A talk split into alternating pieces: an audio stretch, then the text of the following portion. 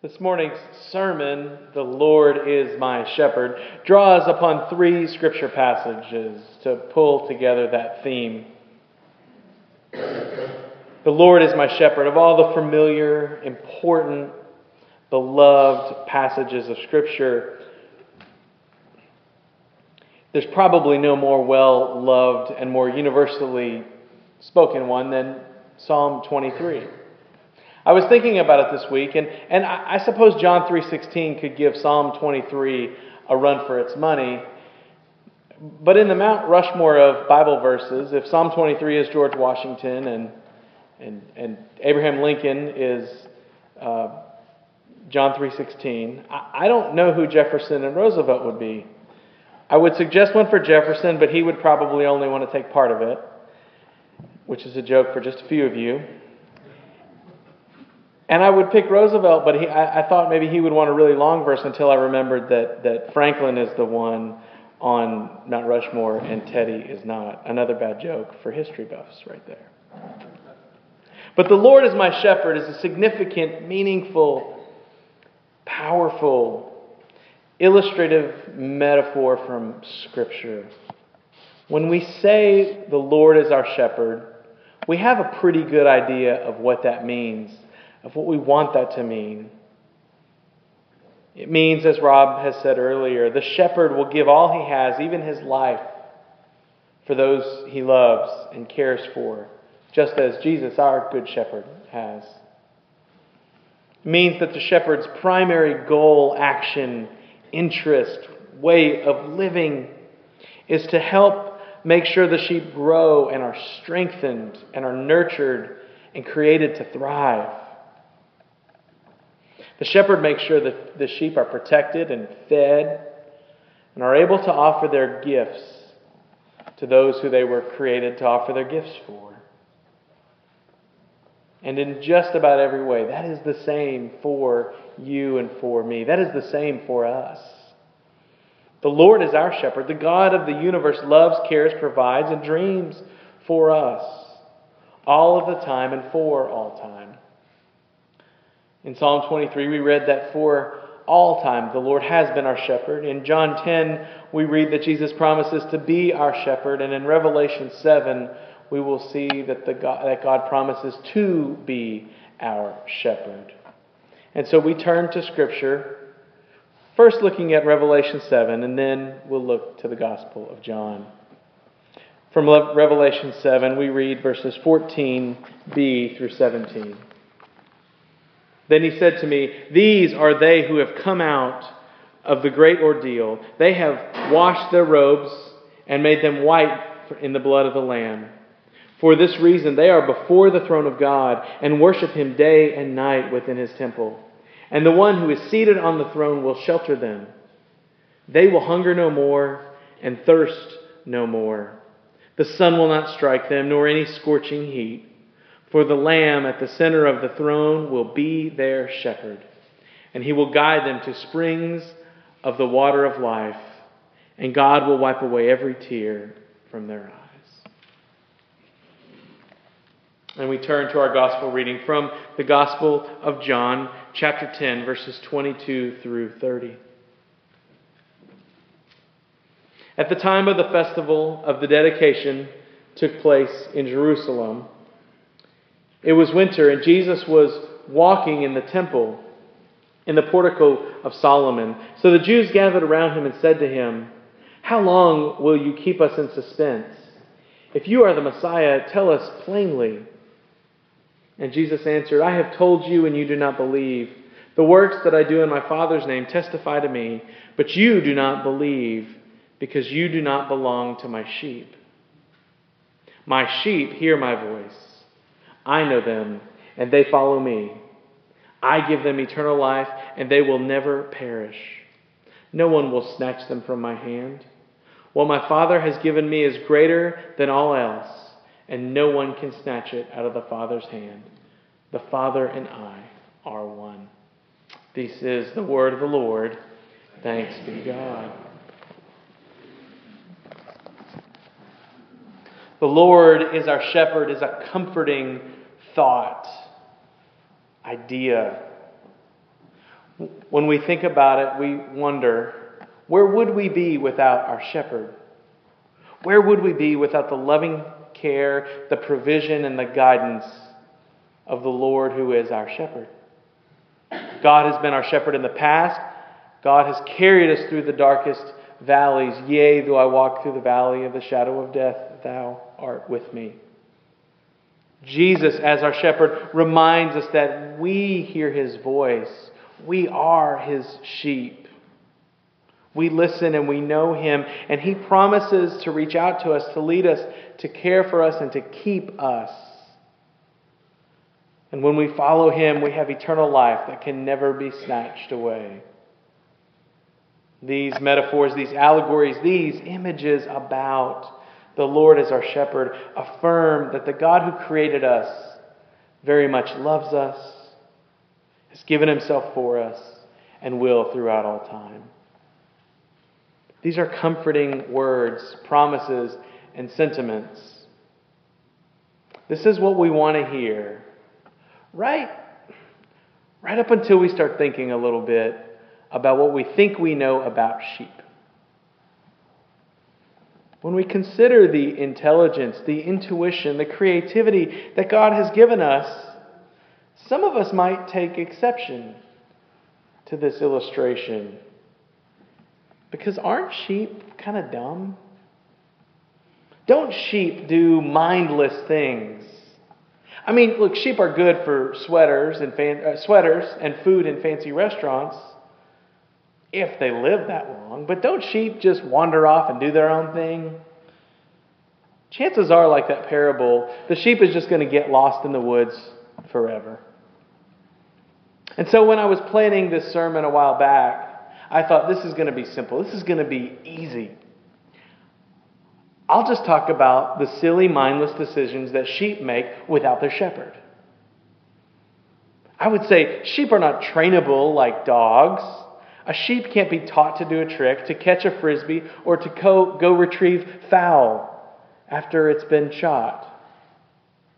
Sheep aren't cunning and deceitful like cats, right? I kid. But sheep are not the sharpest animals in the kingdom. Sheep need a shepherd. An animal that lacks intelligence needs a shepherd. But it turns out that I was, I was wrong. I was wrong. Sheep don't lack intelligence, they're not without intuition or creativity. And actually, you can learn a whole lot about how, how smart sheep are by typing into your search bar on your computer, sheep are dumb. There are plenty of sheep defenders out there. I thought such a, such a search would provide testimonials for um, sheep and how badly they needed a shepherd. I thought it would be easy because I could talk about without God, we would do crazy, silly, dumb things. We would walk right off a cliff without realizing it. I thought I could talk about how sheep will run from anything, how they lack so much intuition that they'll just eat the dirt if the shepherd doesn't move them around the pasture. I planned to describe their lack of ability to think, and I figured their only virtues were what happens at the end of their life or that annual sort of shearing that happens. But as it turns out, such descriptions of sheep are short sighted and mostly just wrong. An article from the Telegraph of England says this New research has revealed that sheep are far more intelligent than they've been given credit for. Scientists at the University of Cambridge have found that creatures that the creatures have the brain power equal to rodents and in some tests, even humans. The results suggest that sheep have relatively advanced learning capabilities, are adaptable, can map out their surroundings mentally, and may even be able to plan ahead. The findings may surprise any motorist who has been caught trying to follow a stray sheep down the road. This is from England, of course. And the animal's tendency to blindly follow the flock has led sheep to becoming enshrined in the English language as a description for unquestionably doing what others are doing. But that's it. Sheep don't lack intelligence, they simply prefer the flock or the herd. They can think, understand their surroundings, they can strategize, and they can even at times think creatively. Sheep can self medicate and actually sometimes eat dirt because they need a nutrient that the grass was not providing. Sheep know the shepherd's voices, they learn who protects them, and sure, they get scared quickly, but wouldn't you escape a situation that seems dangerous? Don't you and I do that all the time? Seems reasonable enough. Sheep in lab tests have, have performed on the level with humans and monkeys. And in one case, also from England, hungry sheep in the Yorkshire Moors of Great Britain taught themselves to roll eight feet across hoof proofed metal cattle grids to raid villagers' valleys' gardens. According to a witness, they lie down on their side, sometimes their back, and just roll over the grids until they're clear. I've seen them doing it, it's quite clever, but they are a big nuisance to the villagers. Sheep are not without minds, they are God's creatures. They are individuals, they can think, they can reason, and they are of great value to us. Consider your wool suit. They also love a flock, and they thrive together. Is there anything wrong with any of that? If you really think about it, doesn't that actually make the confession, the Lord is my shepherd, even more powerful? 2 Timothy 1, we read, For God had, give, had not given us a spirit of fear, but of power and of love and of sound mind. In the Psalms, we read, You created my inmost being. You knit me, you knit me, together in my mother's womb. I praise you because I am fearfully and wonderfully made. Your works are wonderful. I know that full well. God has done all these things for us, and God is our shepherd, which is to say, maybe like sheep, probably like sheep, you and I are beautiful individuals, created uniquely by God, loved beautifully by God, and in many cases are at our best when we're living both for the sake of one another and with one another. You see, though the world around us praises individual identities and expressions, and it frowns upon aspects of being in the herd or in the flock, like blindly following the crowd. In fact, the other day I was shopping for a Mother's Day card. I'm on the ball this year. And one side of the card had a bunch of stick figures jumping off a bridge, and the other one had a stick figure standing on the bridge, and it said, Thanks, Mom, on the inside. The lone individual is praising mother's work, but outside of the peer pressure to do silly things, the, the herd, the flock, the tribe, the team is not a bad thing. It's a gift. We're a part of a flock. We're not alone. When God is our shepherd, we know who we follow together. And the power and the beauty of the herd or the flock or the community really comes to life when, like Paul describes the, in the body of Christ, we become a more fuller, more beautiful, more powerful, more, more significant expression of who God has created us to be when we don't do everything by ourselves. We have a group to carry us through and guide us. We don't constantly stand apart on our own, depending only on ourselves. And as a part of God's herd, as uh, God's flock, God's community, and dare I say, God's congregation, we are at our best when, as God's children together, we're able, we are able to fully express the, all of what God has done through His people. Because we're a congregation that supports one another in our weaknesses. We protect each other for the deficiencies that each one of us all has. We watch out for one another's blind spots. Therefore, joining a flock, being a part of a congregation, engaging in life and fellowship with God's people, doesn't lessen our spirituality. It doesn't make us dumb. It makes us smart and even more whole. It doesn't make us less special. Rather, it frees us up to be the special person that God has created all of us to be. Being a part of the flock doesn't thwart our personal expressions or creativity. It frees us to be who we are with a herd who promises to love us no matter what and help us follow the shepherd whose primary concern is care for his sheep. I think being a sheep is probably a pretty good thing, and I think we probably have a pretty good shepherd. Recently, a religious blogger and apparently a sheep advocate wrote when God utilized the sheep metaphor, he never used it to berate children for being dumb. He stressed by the inspiration of the Holy Spirit that he is a loving shepherd who cares and protects his flock. And as God flocks, it's good to call ourselves his sheep. Because sheep, like us, need fellowship and community. They can be independent, have their own personalities, like our congregation very much does. And they do offer great gifts but they thrive under the guidance and protection of a shepherd. And a shepherd is one who lives, who live, whose life exists to provide and protect those under their care. The connotation of being under a shepherd is that we are under a shepherd together. We're all in this together. The Lord is my shepherd, not my sensei, not my life coach, not my guru, not my therapist though God can do all those things. The Lord is my shepherd. Those things connote individuals seeking understanding. The Lord is my shepherd because though I am unique, I am who I truly am at my best when I'm a part of a flock or a community under God's care. There's an idea in our world that the solitary individual must do everything for themselves in order to triumph, and our lives are at our best when we're doing it all on our own.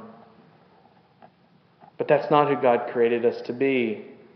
You can't field an entire baseball team by yourself. No company can work with a CEO alone. Schools are rarely run successfully by one person. And nowhere in the world do we see people at their absolute best without a little help from their friends. And so today, as people of faith who are on this journey, on this life, and on this faith together, may we affirm that the Lord is our shepherd and as God's children, we gather as a congregation because the Lord promises to be with us, to provide shelter and strength and protection to us, and to lead us in the ways that we should go. And when it's time to move on to new pastures, the Lord will lead us there. When it's time to step out and step up, the Lord will nudge us. Our shepherd will help us along with his rod and his staff. And when we need protection, the shepherd stands in for us. When it's time to give ourselves to one another, rest assured that the shepherd is with us each step of the way. The Lord is our shepherd. And it does not mean that we are dumb sheep, completely reliant on God for our every gift and every move. Rather, it means that God has created us beautifully and wonderfully, given us to one another, and we're all in this together. We share life with one another as much as we can because the Lord is our shepherd. The Lord is our shepherd, and that should be a comforting thing.